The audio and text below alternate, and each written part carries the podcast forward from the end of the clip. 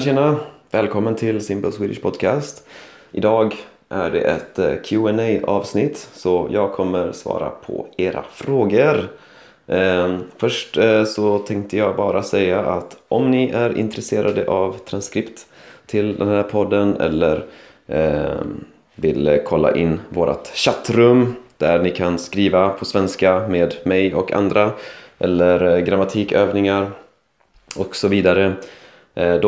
Eller om ni bara vill stödja det här projektet, då kan ni bli Patreon och gå då in på min hemsida swedishlinguist.com och följ länken där. Och en som har gjort det är, jag vet inte hur jag säger namnet, antingen Jurate eller Jurate eller jag vet inte. Men tusen tack till dig för ditt stöd.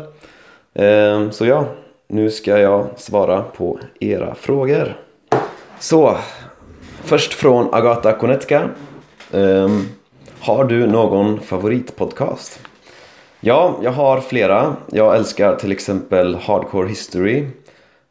Jag gillar ju historia och han som gör den podden är väldigt, väldigt påläst och väldigt entusiastisk. Så väldigt kul att lyssna på den podden. Jag gillar också Making Sense med Sam Harris och också Joe Rogans podd.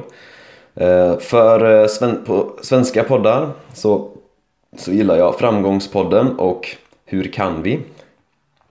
Båda är samtalspoddar. Jag tycker det är intressant att lyssna på samtal mellan smarta människor och framgångsrika människor. Sen gillar jag att använda poddar när jag lär mig språk. Så för tjeckiska så lyssnar jag på Stenkov Czech podcast och Slow Czech. Sen för portugisiska lyssnar jag på Janela Aberta. Och för spanska, TED en Español, alltså TED Talks på spanska. Och för franska, Inner French. Nästa fråga. Vad tycker du om nyordslistan 2019? Har du använt några av orden som är listade där? Och jag tittade på den listan. Jag tyckte det verkade som att de flesta orden där var ganska onödiga och överflödiga. Men ett ord som jag tyckte var bra är immersiv. Och det kommer såklart från engelskans immersive. Och sen visst, jag har använt, eller jag vet vad det är, deepfake och ASMR. Men sen det finns ord till exempel cybersoldat, grönt körfält och växtbaserat kött. Jag förstår inte varför man behöver dem på en lista . Nästa fråga. Har du sett filmen Midsommar och vad är dina tankar om den? Ja, jag såg den i Budapest tillsammans med lite folk, bland annat min flickvän. Och jag tror hon var inte så sugen på att komma till Sverige efter det. Men i alla fall, den är ju väldigt speciell. Jag älskade faktiskt bildspråket och scenografin och det visuella. Det var väldigt vackert och originellt. Men jag tycker själva storyn och karaktärerna speciellt då kanske kunde ha varit bättre. Så, för att den var inte så engagerande . Sen nästa fråga. Har du några favoriter bland klassiska svenska författare? Och det har jag inte, för att tyvärr så läser jag inte så mycket på svenska. Jag har nyligen börjat igen, för att ju mer jag jobbar med det svenska språket, ju mer intresserad blir jag av att läsa svenska böcker och så. Så jag började faktiskt läsa en bok på svenska, en roman på svenska för första gången i mitt vuxna liv kanske till och med. För alltså, jag läste mycket när jag var yngre, men tyvärr så har jag blivit fokuserat mer på andra språk sen. Ja, inte tyvärr, men jag borde kanske också ha Ja, strunt samma. Nästa fråga. Artyom Nazarov frågar för- och nackdelar med att bo i Sverige förutom klimat och höga kostnader. Så ja, intressant för många kanske. Jag tycker att fördelar är dels att allting funkar. Så saker funkar väldigt bra. Både service och liksom saker, internet och ja, jag vet inte, allting typ. Allting bara funkar bra. Dels för att saker har hög kvalitet och dels för att folk gör sitt jobb. Och så det är också bra service i både affärer och restauranger och när du ringer kundservice och när du pratar med myndigheter, så det är skönt att saker funkar. Sen ja, gratis utbildning är ju såklart bra och att det finns ingen riktig fattigdom och att löner är väldigt höga. Så egentligen om du har en svensk lön så är kostnaderna inte så höga. Om du har en svensk lön så är kostnaderna faktiskt väldigt låga. Jag menar, jag kan leva här nu på, ja egentligen du kan leva på 10 000 kronor i månaden. Helt okej. Det beror på lite hur mycket du betalar i hyra för. Men hyrorna är inte heller jättehöga, så att jag tycker det är okej. Så nackdelar, mycket regler. Så regler, visst, det är bra. Och folk följer regler generellt också. Men jag tycker också att det finns vissa nackdelar, att det tar död på lite frihetskänsla och lite karaktär och spontanitet och sånt. Så för mycket regler, då tappar man lite karaktär och spontanitet och sådana saker. Och sen också att staten ska fixa allt liksom. Alla, samhället bygger på att staten ska lösa alla problem, så att människor bryr sig lite mindre om varandra. Och ja, det är ju svårt att hitta en balans där, men det kan också vara en nackdel. Så nästa, Laura Martini. Första frågan, har du varit i Eskultsby? Nej. Känner du till Henrik Jönsson? Nej.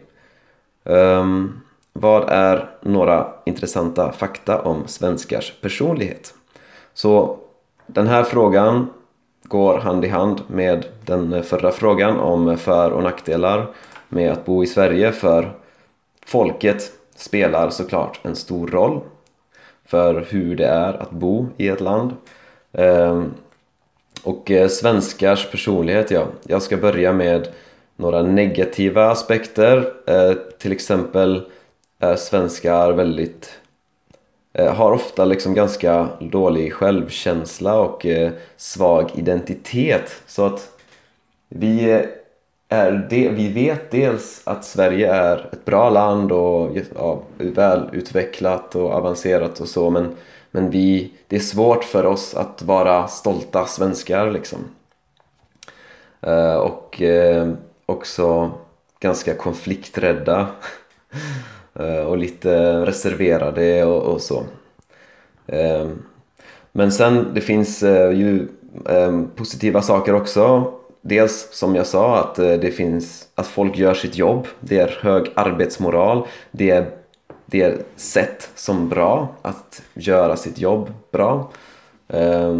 Och folk är ofta väldigt ärliga och lojala, och det är faktiskt för att även om det är svårt att bli vän med svenskar, så är det också så att när du väl blir vän med en svensk, då är det en bra vän, en lojal vän generellt. Så det finns ja, fördelar och nackdelar.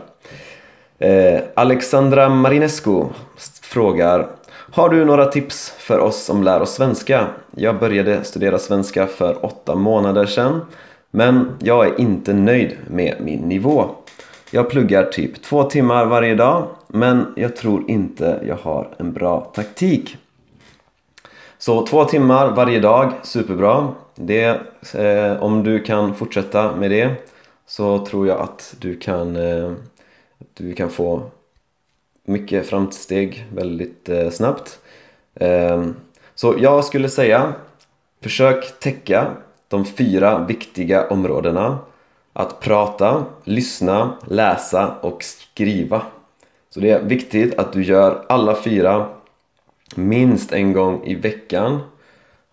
Och prata är såklart det allra viktigaste. Ju mer du pratar, ju snabbare kommer du att lära dig. Det är också viktigt att använda material som är relevant för dig, material som är intressant för dig, och att du förstår materialet du använder. Liksom, om du läser en text, så om du förstår mindre än 50%, det är inget att ha. Alltså, det är onödigt att använda det materialet. Försök använda saker där du liksom kan hänga med, där du kan följa med i innehållet. Så förståbar input, comprehensible input. Så det är viktigt också. Alltså, för att om du inte förstår alls det du läser eller lyssnar på, då är det väldigt svårt att liksom lära dig någonting av det. Så nästa då. Barbara Majewska-Kosik frågar: vad är enligt din åsikt det vanligaste problemet människor har när de lär sig svenska? Så ja, svenska är ju ett ganska enkelt språk, relativt så. I alla fall för folk som kan engelska. Men det finns några svåra aspekter. Och det är dels uttalet. Eftersom vi har 17 olika vokalljud. Och det kan vara ganska svårt för människor. Också ske-ljudet. Och skillnaden mellan lång-kort vokal, intonation och rytm och betoning. Så de sakerna som har att göra med uttalet kan ofta vara ganska svårt. Och sen också att svenskar är väldigt bra på engelska och också gärna använder engelska. Det gör att man sällan måste använda svenska, och det gör att det blir mycket svårare att lära sig. Och dessutom så rättar svenskar inte dig när du säger fel, för att i våran kultur då ska man inte rätta människor. Vilket språk vill du lära dig härnäst? Just nu lär jag mig tjeckiska, men sen vill jag lära mig ryska, kinesiska, arabiska och tyska. Men ja, den listan förändras ofta, men de språken har länge varit högt på min lista. Sen Max Ovcharov frågar: känner du Jonna Jinton? Och nej, jag känner inte henne, men jag känner till henne. Så där har vi skillnaden mellan att känna och att känna till. Så jag känner till henne, ja. Har du varit i Saltolokta? Nej. Har du någonsin provat Nolte? Nej. Kan jag någonsin flytta till Sverige från Ukraina? Definitivt. Är det sant att det är kallt i Sverige? Ja, det är relativt kallt skulle jag säga. Göteborg, där jag bor, medeltemperaturen på sommaren är 17 grader och vinter 0 grader. Så ja, sommaren är ganska kort och resten av året är ganska kallt. Men sommaren är ju i alla fall ganska skön, oftast. Men det finns såklart kallare ställen. Om du bor i norra Sverige, till exempel Kiruna, då är medeltemperaturen på sommaren 15 grader och på vintern minus 14. Så ja, mitt favoritklimat tror jag är Barcelona. Medeltemperatur sommar 26, vinter 12. Det är riktigt skönt. Nästa fråga. Vilket språk lär du dig just nu? Det är tjeckiska först och främst, men jag fokuserar också lite på portugisiska. Och sen har vi sista personen då, Kalebe Avila. Han frågade om jag kunde förklara orden nog, väl och ju. Och det skulle ta lång tid att förklara alla dem. Men så jag väljer att förklara väl. Och det finns två stycken förklaringar. Nummer ett är med långt ä, väl. Och väl, det är som bra. Man kan till exempel säga ett väl utfört arbete. Det är liksom ett bra utfört arbete. Eller en välutbildad person. Det är en person som är högt utbildad, ja, har en bra utbildning. Och sen två med kort ä.